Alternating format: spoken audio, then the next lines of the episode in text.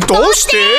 过敏要吃什么才会好？嘉伟，薪水冻涨，怎么学好英文呢？2年国教，长假到底什么时候才？哎呦，阿乐透那也都没丢啦。谁？是谁在呼唤全能的我？食衣住行娱乐，所有你想知道的，我全都告诉你！哈哈哈哈哈！嗨嗨，是我，我想要知道。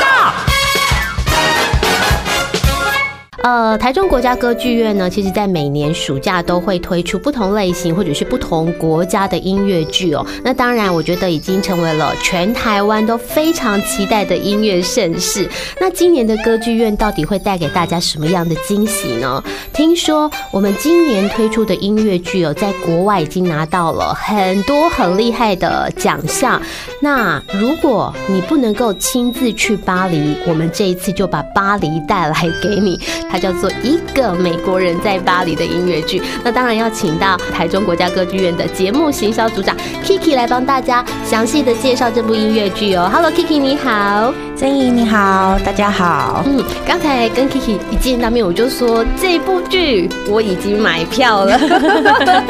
好，所以我也非常的期待哈。那先请这个 Kiki 帮大家介绍一下这个一个美国人在巴黎的音乐剧到底它是有什么样的魅力哈？就是在各国真的是造成很大的回响。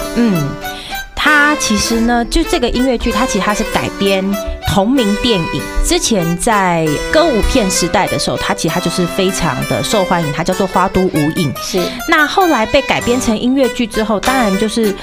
剧情上面就是有做一些调整，然后再加上它的导演。克里斯多夫·惠尔登，他其实是一个非常非常厉害的编舞家，而且他编的舞是一般专业人士看会觉得厉害，然后我们这种民众看热闹的也会觉得说天哪，跳得超美。而且我觉得我很佩服他的是他的肢体，他编舞的肢体都是在说故事，所以你完全是不会觉得说哦这个舞好像看不懂，或是这个舞好像让你摸不着头绪，没有办法融入在整个音乐剧当中。他的编舞就是既就是有兼具到技巧，然后也有兼具到艺术表现，然后并且他是一个会讲故事的编舞。是对。然后这一次呢，就是为什么要特别推荐给大家，就是当这个制作被改编成音乐剧的时候啊，它其实一推出之后。他就获得东尼奖12项提名。那东尼奖就是所有音乐剧，它算是一个非常指标性的奖，就是像是音乐剧类的奥斯卡。对，他获得12项提名，然后他得到4个大奖，那其中也有包含最佳编舞。对，然后他获得最佳编舞、最佳编曲，然后最佳布景设计，还有最佳灯光设计。所以等于说，他其实他在布景的重现。然后跟他的道具、服装都是非常的考究，而且他们这个剧组啊，当初他们为了要呈现就是2战之后的巴黎，他们还特地飞去巴黎做考察，然后去等于说收集就是那个时代的服装杂志，然后收集那个时代的老照片，然后并且真的就是去，譬如说凯旋门啊、巴黎铁塔左岸啊，去实际走过说，哎。那个场景它应该要怎么样设置？但我觉得很厉害的一点是说，大家有看到我们现在手上的 DM， 或是说在网络上我们有一些剧照，对，那些景啊，除了一些道具之外，其实它很多的景背景它都是用投影，很酷吧？就是它看起来像是实体的，譬如说不管是舞台上的灯啊，或是说那个巴黎的街道。然后或者说舞会的场景，其实它除了道具前景的道具之外，它是实体的之外，它其他它就是用投影的方式。然后所以现场我们其实是有非常多的投影布幕，然后去做配合，然后去把这个景象去做出来，把景深做出来。是。然后所以其实从剧照或者说大家从网络的图片上看起来，你都会觉得说哦那好像是真的景，但其实它是运用现代科技然后去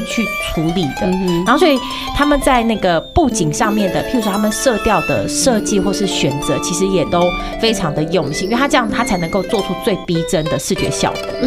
光是我们在背景布景啊、道具啊，就这么的讲究。当然，这个故事性的本身呢，我个人是非常的期待哈。我觉得它是浪漫，但是又有一点纠结耶，所以赶快请 Kiki 来告诉大家，这个一个美国人在巴黎的音乐剧，他在说的是一个什么样的故事？他其实他的主人翁他其实是有3位男子，那其中一位呢，他就是一个在打完第2次世界大战之后，他是一个美国人，然后他其实他在打完仗之后，他应该就要随美国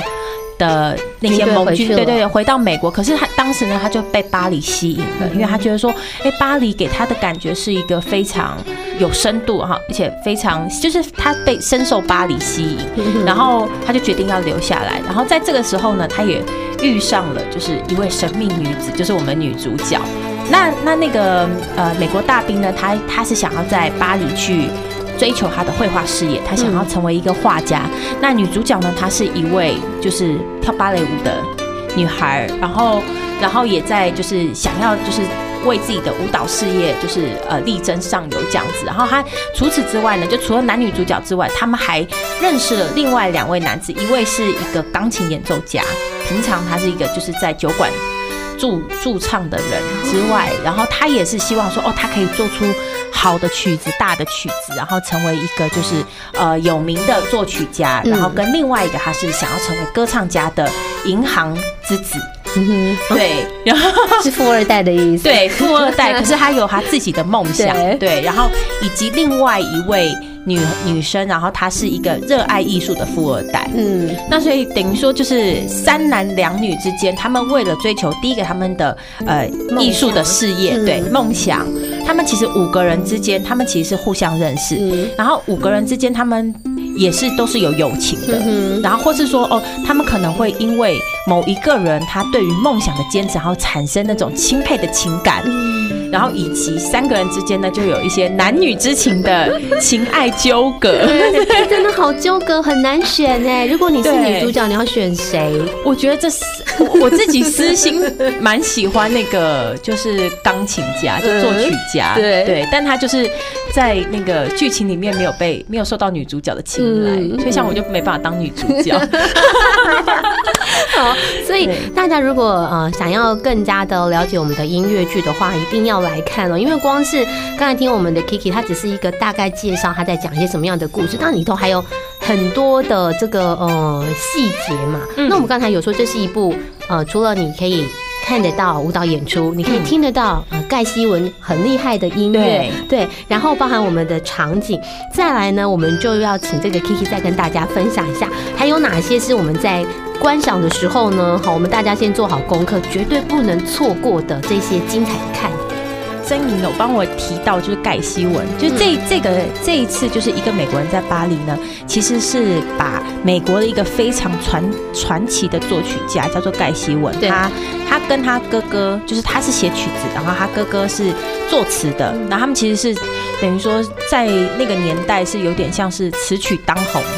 生产机，真的最强兄弟党。然后他们写了非常多，就是不管是给好莱坞或是给百老汇脍炙人口的歌曲。那这一次他就是把这些当红的歌曲把它集结起来，然后安插在这个剧里面。所以其实我觉得，如果是喜欢盖希文作品的人，你这次真的可以听到满满的，就是很爵士钢琴的东西，然后融合古典。然后呢，另外我觉得很值得一看的，但就是我觉得那场景非常值得一看。然后我觉得男女主角他们这次就是我觉得他们之间的演技，我觉得也是一个可看之点，就是必看。而且因为其实说实话，这个故事其实有点芭辣，可是你要怎么让就是在芭辣的剧情中就是说服大家，我觉得这是另外一个很难的功课。可是我觉得那时候我们看他们排练，然后或者说我们看他在那个记者会上的片段呈现，其实都是非常有说服力。所以我觉得那个情感的渲染，就是我觉得也是一个进到剧场可以好好检视演员演技的部分。然后另外还有一个我觉得非常特别的是说，因为像这一次刚刚有讲过说他的那个导演是一个非常厉害的编舞家，所以他们其实在上道具的时候全部是由舞者来上道具，它不是一般的剧场的 crew， 就是说灯暗之后，然后我们上道具，然后灯再亮，然后就是一个实景，没有，对，他们是全部就是舞者一边跳舞一边推景出来，所以那个场景的变换是非常非常的华丽，因为等于说如果你是舞者在推，他就是要把它变成剧情的一部分，表演的一部分，所以他不能够说像我们工作人员，就是可能就是都面无表情的这样子搬到，他可能还要做动作，要做那些舞蹈的肢体，所以我觉得那个过场，那些过场，我觉得也非常值得一看。虽然说哦，那些过场的演员啊，或者舞者，他们可能都是群众的舞，就是等于说他们都是以群舞的方式，然后或者说对，或者说他们可能不是主角，他们都是配角，可是我觉得都非常厉害，而且我觉得那个在场景的变换，我觉得真的是，就是它是等于说魔鬼藏在细节，那些小细节也非常的精彩。就是我觉得，然后那时候我就跟我同事说，我觉得这就是一个不能够眨眼睛的节目，就是你要从导要用手把眼睛撑开，我准备好了，不能够睡着。我那天就要带牙签把那个眼睛睁开，一秒都不能眨。对，因为它除了就是主角之外的。主角的编舞很华丽之外，他真的连配角，然后甚至那些配角，他可能是完全没有任何台词，对，他可能只是就是我们讲的就是那种群众演员，他的编舞或是说他的那个场景的变换什么也都是非常厉害，他是任何小细节都不能错过的一个演出，非常华丽。怎么觉得我好像买一场有点不够，我应该要2刷3刷这样。对，我觉得很值得啦。好，其实刚才 Kiki 提到的这一些啊，我记得那个就是我们的男女主角他们有先接受应该是歌剧院的专访哈，有聊一聊这部音乐剧，然后其中像是女主角她就有提到，其实这部戏很精彩的地方是呢，大家坐在位置上之后，他从幕起跳到幕落，对，然后甚至就像你刚才讲的，他连背景都会跳舞，因为这个导演是一个很厉害的这个编舞家，真的大家会觉得你是在看电影的，就是每一个连结都是很顺畅，我觉得甚至比电影还要厉害，因为电影还能够换镜头，但是他不行，他就是一镜到底，对对对，真的是太厉害了，你会觉得是跟剧中的角色一起，就像我刚才讲的，你不能去巴黎没关系，因为我们歌剧院把巴黎带到现场来了，是，就是在置身巴黎一样。那还有一个很厉害的地方，就是男主角说的，就是前1分钟你可能还看到就是一群女生啊，或者是一群舞者，他们是踮起脚尖在跳舞，或者是芭蕾舞，但是下一秒就变成踢踏舞，哎，对。因为就是这个编舞家，我觉得他真的实在太厉害，他很就是我觉得，但他某种程度他也是很会整那些演员。应该说他给他们非常多的挑战，然后等于说他就是在这一出剧里面，他其实不只是芭蕾。那这个女主角，现实生活中她也是跳芭蕾起家的。但是呢，这一次他们就跟我们讲说，他们有非常多的挑战，因为他除了要跳芭蕾之外，然后他也要跳踢踏舞，然后他也要跳那种摇摆舞，然后所以等于说他的舞种其实变换是非常多元的。那所以不是说哦，好像只有芭蕾舞，因为一般大家可能想到芭蕾舞就会想到天鹅湖，就大家穿蓬蓬裙那样子。可是其实这一次它是融合因为它的剧情的关系，所以它融合了非常多种的多类型的舞蹈。然后像是我今天有带那个 DM 给曾莹看，那他也有那种百老汇我们想到的那种，就是譬如说拿拐杖的那种踢踏舞，也有像芝加哥里面那种，对，然后所以其实它是非常多元，然后它也有那种譬如说哦是要跳交际舞的古典舞会，因为它要配合它的故事情节，所以它导演他安插了很多种不同类型的舞蹈。那其实我们之前就是也有跟演员在闲聊，然后我们就问他说，那其实你原本是跳古典芭蕾出身的啊，那你要再跳踢踏舞，或是你要跳 swing 或是交际舞，你对你来说挑战难不难？他说哦超难的，他说因为其实那个跳法他的重心或是说他的体态其实完全不同，是对。然后他说他们其实在排练的时候对他们来讲是非常具有挑战性的，然后也很痛苦，因为他常常可能譬如说在跳踢踏舞的时候他又露出芭蕾的姿势，然后他就说啊，他们其实在前期排练的时候花了非常多的时间去调整自己，然后要让自己，然后除了他要，因为等于说在音乐剧里面他就是要边演边唱边跳，他除了要调整自己，就是要让自己进入那个角色之外，他还要一直顾及到说哦自己的体态，然后而且因为其实这些演员其实他们的譬如说舞龄或是表演的的那个资历其实都非常的资深，然后他们就说，但是他们在演这一出音乐剧的时候，又有一种就是重新来过，就打掉重练的感觉。然后，但是我们那时候就是看他们排练，或者说之前其实在台湾也有播过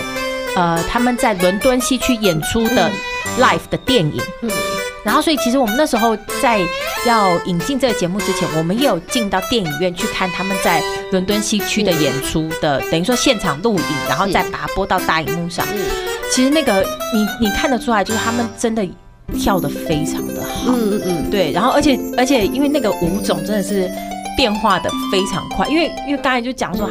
他的那个其实他的那个流畅度是很高，然后而且他其实完全是让观众目不转睛。对，然后所以你就可以想到说，就是那些舞者他真的是跳好跳满，对，他真的完全没有休息，而且就算是他们是在譬如说谈情说爱，我们所谓的文戏，那个男主角也要在那个公园的椅子在那边跳上跳下，然后跳上之外，他还要唱，就是超难的，就是完全就是就连谈情说爱的戏，他们也都是很忙，不停下来，超忙，主角超忙。有，因为我有听那个这个男主角就说，其实他们要面对很多不同的表演方式，像刚才 Kiki 有说的，他可能呼吸完或者是跳完，有没有？他很喘，马上就要唱歌。对，真的要很多次不断的排练，而且他们的体力也要练到一定的水准哈。所以导演真的是太整他们了，不过因为这样让我们的那个观众们可以看到一些很精彩的演出，然后除了我们的表演者他们自己挑战自己的极限之外，我觉得我们的观众也是进去挑战一下，看大家的眼力够不够，真的要每一个细节都要仔细的看。好，那再来想要来跟这个 Kiki 继续聊的就是呢，这部音乐剧呢，还有我觉得导演很有种，不是？我觉得就是他真的是很会挑演员啦，因为我们的女主角啊，她是一个芭蕾舞者，她在这部剧之前她完全没有演过戏。应该是说他没有唱过歌，他之前他是在英国皇家芭蕾舞团，然后担任舞者，所以他其实他之前的演出的大部分都是芭蕾舞剧或是芭蕾舞或是现代芭蕾，那所以其实他并没有就是演过音乐剧，然后所以那个时候他就有跟我们讲说，导演在制作这个剧的时候就找他去 casting， 就找他去试镜，然后他就跟导演说，可是其实我之前是没有唱过歌，他就说没有问题，他说我会帮你把唱歌这个部分训练好，他说可是因为我要做一个舞蹈比重很高的音乐剧，我觉得你一定可以来胜任这个角色。对，然后所以那时候他就讲说，他在受到特训的时候其实也是蛮辛苦的，然后可是他那时候他后来他就是有请他的奶奶来看，然后他奶奶就很感动，跟他讲说，这些歌曲都是他年轻的时候听过的，然后他觉得说，他的孙女竟然可以表现这么好，然后唱歌这么好听，他也非常的惊讶这样子。对。然后男主角的部分就是相反嘛，就是如果他们是本来就是音乐剧出身的人，反而在这部戏当中他学很多的舞蹈。这一次的这个男主角他是音乐剧出身，可是其实他跳舞也跳得蛮好的。对。然后他之前其实也有一些舞蹈的演出，然后所以其实他可能跟女主角相比，他可能没有这么吃力啦。对。因为应该说他其实两个东西两种的表演艺术，他其实他都有涉猎，可是其实对他们来讲，他们都有讲说，其实这一次有大量的舞蹈，其实真的是。等于说你又要跳又要唱，其实对他们来讲真的是蛮吃力。对，而且他们的舞真的不是只是摆 pose 的舞，真的是要满场飞，真的是满场飞来飞去的那种。对，就一刻都不停歇。对。所以对他们来讲，就体力也是很大的挑战，他们都有每天做训练。对。而且我记得是男女主角他们都说，不管演出了几次了，因为其实这部戏对大家来说，每一个演员，不管你是主角或者是配角，都是一个很大的挑战，所以不管演出几次，他们都觉得每一次都是在挑战极限。对啊，所以每一次的演出可能都会有大家不一样的惊喜，所以一定要亲自到台中歌剧院来看。对，如果大家想要这个买票的话，我们跟听众朋友讲一下，我们的这个售票已经开始售票，对不对？对。那我们的演出的日期有哪几场？我们演出的日期是从8月20号到8月25号。那因为就是很感谢中部乡亲的支持，我们其实平日场的票几乎已经要卖光了，然后我们现在就是剩周末场6日的票。剩6日了，对，又抢又快，对啊，而且大家可能还要跟就是平日场看完的观众就是二刷竞争，对，所以是很精彩。对，那我们要去哪边可以看得到售票的讯息？我们这个演出呢，我们是在两厅院售票系统上，就如果你是用网络购票的话，在两厅院系统上面就可以买票。那如果不太会用那个网络售票的话，其实我们可以直接到歌剧院现场买也可以，然后或是说两厅院售票系统，其实中部它有很多端点，对，然后我们都可以在那些售票的端点可以买到这个票券，嗯哼哼哼，对，这真的非常值得一看。而且我们刚才好像忘记跟大家讲了哈，这一部音乐剧呢，一个美国人在巴黎，在台湾。台中歌剧院是全台独家首场演出，对，就是